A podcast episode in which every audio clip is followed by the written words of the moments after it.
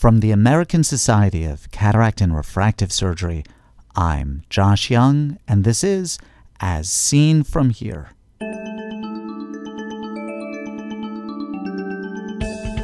On today's podcast, toric IOL rotation and re-rotation at AAO 2019. If it does, I spend time, you know, to make sure that all the viscoelastic is out from behind the lens and in front of the lens, and then you can try and push the optic more posteriorly. I had the opportunity to interview a number of people advancing the forefront of ophthalmology during the 2019 annual meeting of the American Academy of Ophthalmology in San Francisco. Edited versions of these interviews are presented on EyeWorld's YouTube channel at iWorldTV.com. I'm going to present these interviews in their entirety over a number of podcasts. Today, we hear from Nicole Fram and from John Berdahl on toric IOLs and astigmatic refractive surprise. EyeWorld was testing out a new microphone system during Dr. Berdahl's interview. The test was not a success, and the sound quality is not up to our usual standard. However, Dr. Berdahl's content is so valuable that I didn't want to exclude it. I'm here with Nicole Fram. Nicole, we're going to be talking about uh, toric lenses and indications and, and all the whole sort of context. Uh, but I, I, I'd like to sort of bias this conversation to people who are not yet doing a lot of toric uh, lenses, maybe even people who haven't started doing toric lenses or aren't doing premium lenses generally. What are some of the considerations that you have in the evaluation of a patient for toric lenses. How do you know that you're picking the right candidate and the right lens? Excellent. So I think the biggest hurdle when you start out with toric lenses is how do I get my measurements proper? What do I do intraoperatively and how do I fix them after? So the first step is making sure you have a pristine cornea. And so doing corneal topography, and I like to have at least three measurements of the cornea. So topography, tomography, and biometry, and then looking at their ARs. So their autorefractions will give you a K in there and looking to see if all these things kind of line up within 10 degrees of axis and within about a quarter of a diopter in terms of power. So once you have all of those measurements together, after that you can say, okay, this may be a good candidate for toric. And what we've learned is averaging these Ks. So Graham Barrett now has average Ks in his um, calculators. The average Ks will get us better results than just looking at one machine and one K for that patient. Now, whether the patient has with the rule astigmatism, oblique astigmatism, or against the rule astigmatism matters because we know there's a posterior corneal contribution that acts like a minus lens and gives you an against the rule component. So, with with the rule, if you overcorrect, you're going to flip that axis to against the rule, and that doesn't really help you in terms of reading and things like that. Typically, people will aim about a minus 0.25, you know, for their astigmatism refractive outcome with the rule. Against the rule, however, I may treat earlier, like at you know 0.75 diopters, because that patient actually has more against the rule component, especially as they age, and I want to leave them maybe just a touch with the rule. So those are the things that you're thinking about. Now, fortunately, these calculators now that are available for every lens platform will take into consideration the posterior corneal contribution. And so, although it's an average, and the more astigmatism you have, the more posterior corneal contribution there is. On average, it definitely helps us hit our targets better. So you, you, there's so much that you packed in to, to that, what, what, what you just said. I know it took you a very short time to, to, to say it all, but there, there's a lot that we need to, to deconstruct from, from this. First of all, just one uh, point of clarification that, that, I, that I want to make. So uh, Graham Barrett's calculator is uh, really helpful. There is, a, it doesn't, I don't think it immediately goes to the, the multi-K page, but that's, a, that's an option right. that, that, you've, that you've got to check. These averages are not averages that you can do on a calculator because they're vector averages. Right. But the other thing that is really, really helpful for, uh, and I'm going to sound like, like Warren Hill with this, is, is that it can show you whether there's instrument failure, right. whether one of the instruments that is measuring keratometry is is producing just crappy data, right. and then you can just by checking or not checking one of the little boxes on the Barrett calculator, you can exclude that measurement and just use the ones that are are are consistent. That's exactly. So that's the garbage in, garbage out. So looking at that reliability, understanding that you have a cornea that's pristine without epithelial basement membrane dystrophy or Salzmann's nodules or bad dry eye, all these things, you know, looking at the Placido images um, prior to even getting these other testing modalities is really important. Now, I, I, let, let me clarify something that we are consciously skipping that is important. We acknowledge it's important, but we're not going to talk about it, which is optimizing the ocular surface before the biometry. Just it's an important thing. We're not forgetting that. Um, so uh, uh, uh, here's what, what, what, what I what I want to uh, uh, ask. Um, we, we've done our measurements and we have well let, let, me back up. You mentioned posterior corneal curvature. I think that i represent probably most of the people uh, watching this video. First of all by watching it they're expressing that they're interested in education so they've probably heard about the contribution of the the the posterior cornea and the Koch nomogram and the modifications to it yada yada yada but i also represent most of the people watching in that I have no objective means of measuring the posterior cornea in my practice. I do a topography on every single patient, whether they're getting a toric lens or the, every single cataract, pre-cataract patient, they're getting a toric lens or not a toric lens, because I want to know what's what's going on. I then abdicate the uh, my involvement in the contribution of the posterior cornea to these calculators. Uh, is that not an unreasonable thing to do? I don't think it's unreasonable. Now, Doug Koch taught us a lot about the contribution. There are certain machines that will directly measure, like Pentacam or Galilei, or even there's an OCT um, formula um, that's out there, but they haven't been validated as better than another. And so it's very hard to use that data as of yet we're still looking. Um, you know, the IOL Master 700 has a total K measurement, which takes into consideration posterior cornea, but we're validating that as well. So it's going to take some time to see if we have a direct measurement that can directly correlate into our formulas and give us a better outcome.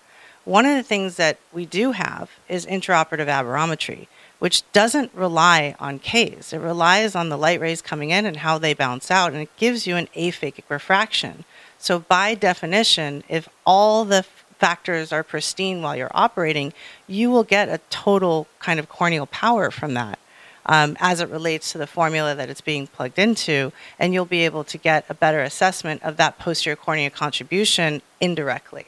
So that, that, that's a great segue because I wanted to move from uh, our position of, of, being sort of all-knowing before surgery with all of the data that we have. Of course, we're not all-knowing, but whatever. Uh, and then going into surgery and using these measurements in the context of a patient who, for example, is now lying down. Um, I want to know what I can do to optimize things without intraoperative aberrometry, with intraoperative aberrometry, and within the category of intraoperative aberrometry, how important really is the the pseudophakic measurement? Can I just do the aphakic measurement and get enough data from that? So I think these are great questions. So the the first thing is that you you don't have to have intraoperative um, digital marking systems or intraoperative measurements to do toric lenses. You can use your calculators. You sit the patient in an upright position. You mark them preferably at a slit lamp um, and you mark them at the 90 and 180 degree, and you use that as a reference mark for when they lay down. And when they lay down, they're going to get some cyclotorsion, but at least you accounted for that. Um, if you do have the benefit of having a Callisto, uh, which is digital marking, or intraoperative aberrometry, then you can use those things um, to help you surgically, but sometimes those things will fail, right? So the internet goes down, or the machine isn't working, or you get an error message, or the eye's too dry and you can't use it. So I wouldn't recommend relying on that entirely. Um, in terms of intraoperative aberrometry, the pseudophakic measurement matters the most. Um, so that I'm sorry, the aphakic measure matters the most. The pseudophakic is strictly for rotation. But if the cornea has too much hydration or you're not happy with the case after that point, you follow your marks that you made from the beginning. Yeah, I think that, that, that that's uh, that's a that's a wonderful point. That's a wonderful point. Okay, so I, I have done my my surgery, and uh, I you know I've been compulsive with my my biometry, and you know everything's lined up, and just everything was was perfect. And the patient has unexpected residual astigmatism at a funny axis, and I want to know how that happened and and why it's happening and, and what I can or should or shouldn't do about it. Right. So this is where the big, I think the biggest hurdle is for people to start using uh, toric lenses because unless you know how to fix it, um, you, you don't know uh, if you want to join that club. Um, and so first of all, what we didn't mention is right at the end of the, the surgery, when you have the toric placed where you want it to be, I use intracameral antibiotics and I'll kind of flush either BSS or intracameral antibiotics in to see if it's going to wiggle or rotate. And that's kind of my stress test. Um, so that's one what thing. What if it does? If it does, I spend time, you know, to make sure that all the viscoelastic is out from behind the lens and in front of the lens. Um, and then you can try and move, push the optic more posteriorly. Now, in a very high myopic eye, you may have to. People have advocated putting a CTR yeah, in, capsular um, but you know, there's not a lot of evidence that says that's better. Um, but depending on platform, you're going to see this. Um, so sometimes you want to offshoot it and then figure out which way it's trying to rotate, and it's usually um, you know, in the counterclockwise uh, fashion, and then try and kind of guesstimate it back into position. It's it's difficult in the in the long eyes. Um, but back to what do you do now? You have you know a, we're, a we're five degree. We're one week yeah. we're two so weeks you know for every one degree you lose you know 3.3 percent of the effect. So you can imagine you know if you're off 10 degrees, and a lot of people feel that 10 degrees is adequate, you're losing a lot of effect, particularly in the low toric adds. Um, so the first thing you want to do is dilate the pupil and check the position, right? And so, um, how do you do that? I mean, I so I know how I do that. How I do have a slit lamp, and there's actually a JCRS publication where you can print it out if it's not on your slit lamp. That'll show you the axis mark that you can put on top of of um, where it swivels on the slit lamp. So you can use that. Another way you could do it is um, you can actually take a photograph and you know and and put the marks on the corner in 360 uh, degrees and, and figure it out that way. So those are the ways that I do it. Um, there's also Access Assistant, which is an app um, that you can use to do that. So there's various ways. Um, once you've figured out that it's actually rotated, um, you have to take into consideration, did this patient have pseudoexfoliation? Is it more dangerous for me to go back in? Is it better if we just simply use a laser um, and do PRK to kind of get that patient in a position. Is that is that patient okay with simply wearing glasses, which some patients are after surgery? Part of my consent to the patients is I'm going to try and get as much of the astigmatism as I can, but I can't necessarily get all of it depending on the anatomy of the eye. Mitch Weikert and his group just came out with a paper on tilt, IOL tilt, and how IOL tilt contributes to that unexpected residual astigmatism after toric IOL placement. So all of these things are being factored in. But if it's simply that the IOL rotated, you want to wait at least a week. There is literature that supports that because if you do it within three days, sometimes it rotates right back. And you want to make sure the whole IOL is freely mobile. If the ends of the haptics are stuck and fibrosed in, because sometimes that happens even at three weeks out, um, it's just going to rotate right back to that position. So you may have to be prepared to dissect it out, get all the viscoelastic out again, and then put it back into position. What what what do you? I, I, you know, fortunately, I, I've never had that case where I've had to go in and reposition a lens twice.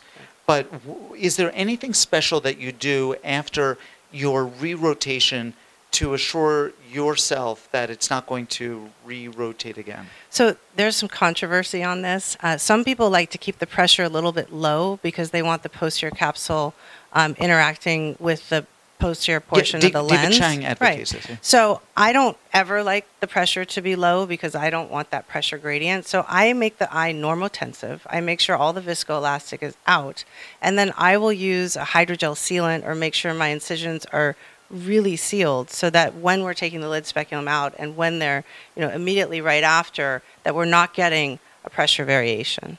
Yeah so the, the, the, this is this is great stuff. And i know i know that we've gotten sort of in, in the weeds for our purported purpose of talking about getting into to toric lenses. But i think if anything it should be comforting to viewers who are not yet doing toric lenses or doing very, very few toric lenses.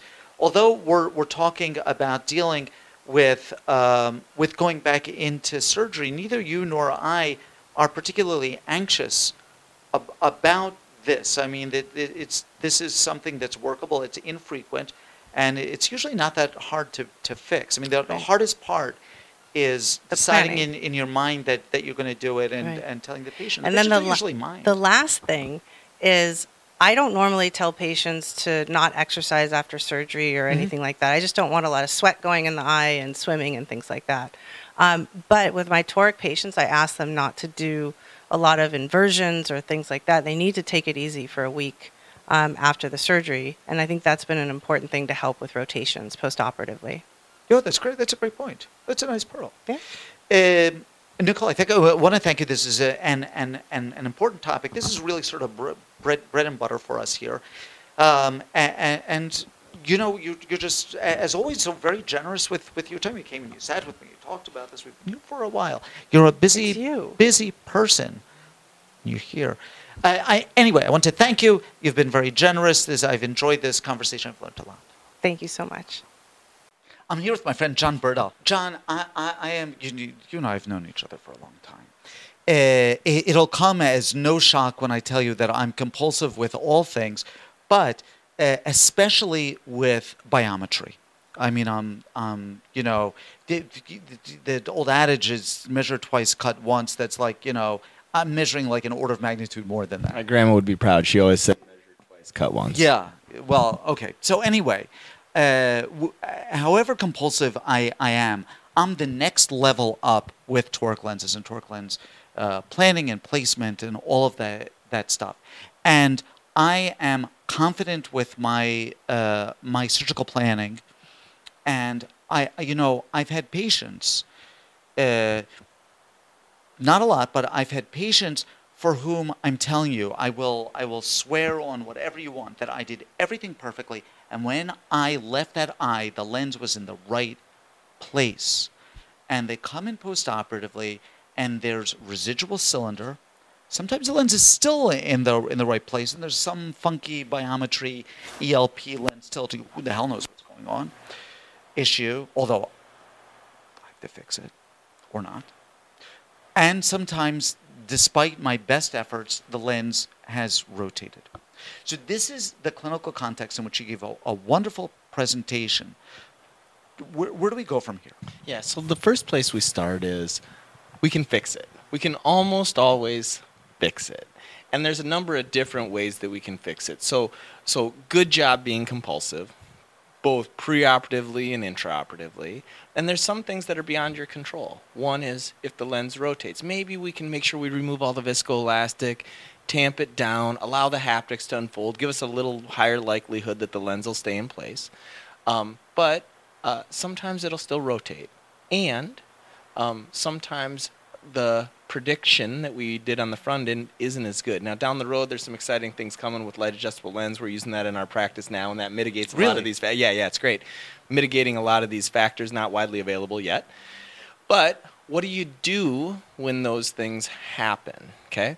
So if um, so so one example is using astigmatism fix free website um, that's available to help you calculate if you can rotate the lens and and if you can rotate it and the spherical equivalent is good and you'd be happy with that and the reduction in astigmatism is adequate then rotating lens is a good option.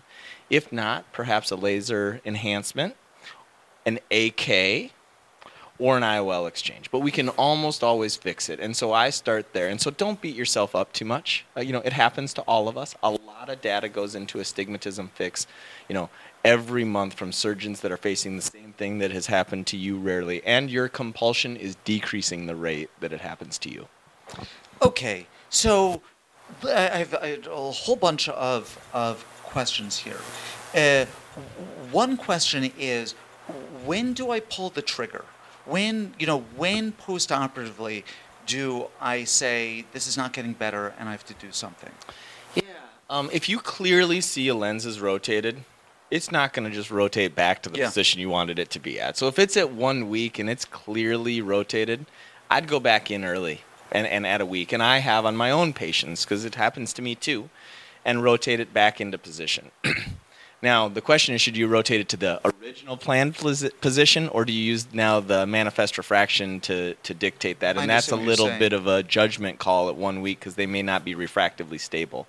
But if you get a really solid refraction, I'm looking to see if that's a little bit different than what the original planning said. But this is interesting. I, I have I've never been in that circumstance. Uh, I, I, mean, it's when I've had to go back in, the the recommendation has been within you know a, a, a hair's breadth of, of the the original planning.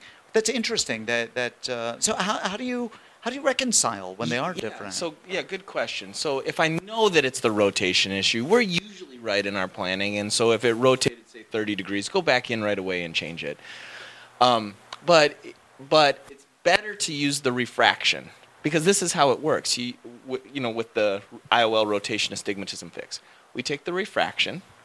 We know what the toric lens is and where it's at, and from the refraction, we can subtract that out and figure out the idealized astigmatic state of the eye. And then we can back calculate where would the lens be. So if you got a surprising surgically induced astigmatism, or the posterior corneal curvature was um, steeper than maybe we anticipated from Graham Barrett's great we're, formula. we're just using averages. With Th- that's yeah. right. So, so then you can actually get the final common pathway we all care about, which is the refraction Yeah. to back calculate where to put the lens. And so, in general, that's what I do. So uh, I, I am not going to ask you uh, what can be done during the original surgery to minimize the likelihood, to we think minimize the likelihood of rotation of the lens. But what I am going to ask you is, if I have to go back in and rotate this lens, what can I do to minimize the likelihood that it's going to re-rotate back? Good question. I'm going to not answer the question that you asked me, and I'm going to answer something different first, and then I'll come back to that. First thing is, uh, you don't make, need to make a six o'clock mark when you come back. Okay, you've got a great mark where those Oh, dots are already. yeah, that's a good So point, the way to do that is to mark where the lens is currently, and then how many degrees to rotate from there, Mm-hmm. and then you've got it solid on, and you don't have to worry about misalignment. Then the question about what do you do to make sure it doesn't rotate again doesn't have a lot of great data about it. There's some data out there that suggests, uh, in peer-reviewed literature, that suggests putting in a CTR That helps. tension ring, yeah.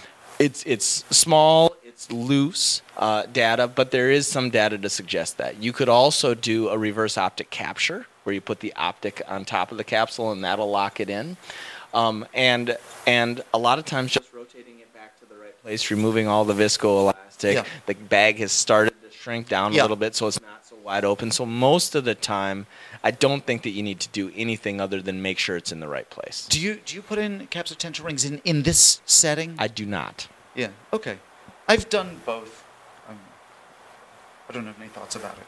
So okay. So so that is one avenue uh, for for for amelioration. Uh, what about these other choices? When? How do you decide uh, that uh, laser vision correction is the best choice? Uh, a couple of things. First, what's the spherical equivalent? Because if we're off on spherical equivalent, you can rotate that lens anywhere you want to, but you're not changing the spherical equivalent. So mm-hmm. spherical equivalent has to be right. Second is, you know, did this lens happen to have weak zonules or is it aggressively fibrosing or something like that that would make me say I don't want to go back into the eye and then mm-hmm. move towards laser vision correction. Um, of course, if you're going to do laser vision correction, you have to have access to an excimer. So, do you have an excimer in your practice, or do you have a relationship with someone that would enhance a patient like this for you? If not, then you're looking at an IOL exchange or, or rotating or the toric, or um, or a pair of glasses. Yeah, I mean, always always an option, right? Although the patient has shelled out for a for a premium lens and and, and wants some ROI. which is which is what we want to try and avoid because our original goal was trying to help them minimize their need for glasses. Okay, so there, there's uh, there's an important there, there, there's an elephant in the room here, right? So we've uh, made our assessment. We've come up with our plan. We know what we would like to do. Uh, How do we talk to the patient about it? Yeah, yeah. So the first thing that patients don't care what you know until they know that you care. So the first thing to do is demonstrate that you actually do care and actually care. Hey, we're going to be able to this. I'm sorry that there's a bump in the road. This does happen sometimes, but we can fix it. In our practice, we include the cost of fixing it in the upfront fee, so we're just talking to the patient about what we're going to do at no cost to them to help fix the situation that we're in. And I find that patients, although disappointed and usually say something like, "God, this always happens to me," um, they're reasonable about it. And as long as they know that you're competent and that you care, we'll get them to a good spot. And it's really helpful that they don't have to pay an extra fee for it. Right, and I, I've, I've always found, I mean, again, it hasn't happened a lot, I'm uh, grateful to say, uh, but I've always found that I'm more anxious in anticipation of that conversation than the patient is about the conversation. That's right. Because they know that the outcome isn't what they want, and they're happy to hear that, that you want to do something about it. Exactly right. And so, so especially if you have the confidence that you know you can fix it, which you usually can, they uh, they connect with us on that confidence. They say, "Ah, Josh knows what he's doing. He'll get me where I, where I need to go." And yeah, this wasn't ideal, but it'll be okay. Yeah. So that that's that's that's great. And, and, and you know, we, we could end the conversation here, and this would have been a, a fulfilling experience for me, John. But let me let me just ask you this. So, um, and maybe you don't have a go-to answer for it, but uh, this has happened with the patient's first eye. You're going to put a toric lens in the in the second eye. Is there anything that you do to modify technique with the second eye if you've already had an experience about getting burnt with the first?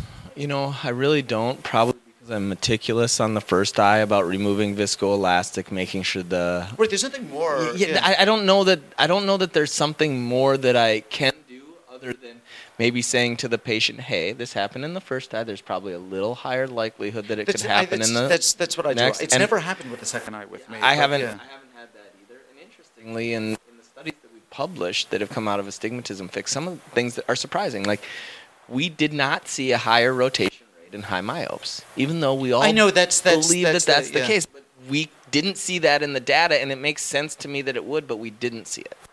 Yeah, really, really, really interesting stuff. John, I'm so happy that that that, that you that you you you you brought this to us. There there are, I am told, and I mean that seriously. I am told that there are uh, there's a, a large segment of the membership who are still not putting toric lenses, right? And there are two big barriers to it. Well, there are three big barriers, right? One is is that people get set in their ways and they want to change. Fine, what, whatever. Ophthalmologists are usually not like that. Uh, second one is, is that there are people who are not used to talking about out-of-pocket fees to the patient, but because there are so many things now that are becoming out-of-pocket, I think there are more patient, more more people who are comfortable with it. But the third thing is, is that no one wants to do anything in which they're going to have to deal with a, a, um, a post-operative management that can involve a second surgery, and it's just nice to it's nice to have this conversation in which you don't appear anxious because you know that this is a situation that, that you can handle and it's it's you know the re-rotations are not that difficult. And um, I think it's just good for people who are viewing this who are not yet doing toric lenses um, you can handle this you know I, I- totally agree, and I, I think your assessment is spot on. Behavior change, uncomfortable talking about money, and unclear about an exit plan if we have an unhappy situation. And and it's pretty easy with toric lenses to have an exit strategy that can fix the problems that may arise, even though they arise infrequently. Yeah, John, this is great. Uh, look, I want to thank you as always for for uh, br- bringing in an interesting topic, for making it very, very clear. You're an uh, articulate and elegant guy, so it's easy speaking with you. And uh, I, I want to thank you for being so very generous with your time with me today. Thanks, Josh, and thanks for all you do for education for all of us. Thanks. Nicole Fram comes to us from Los Angeles, California. John Berdahl comes from Sioux Falls, South Dakota.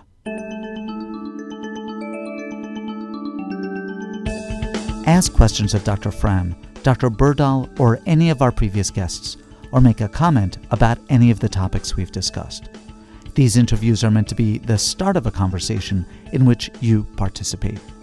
Write to me with your questions or comments at josh at iworld.org. As Seen From Here is a production of the American Society of Cataract and Refractive Surgery. Be a part of the next podcast. I'm Josh Young.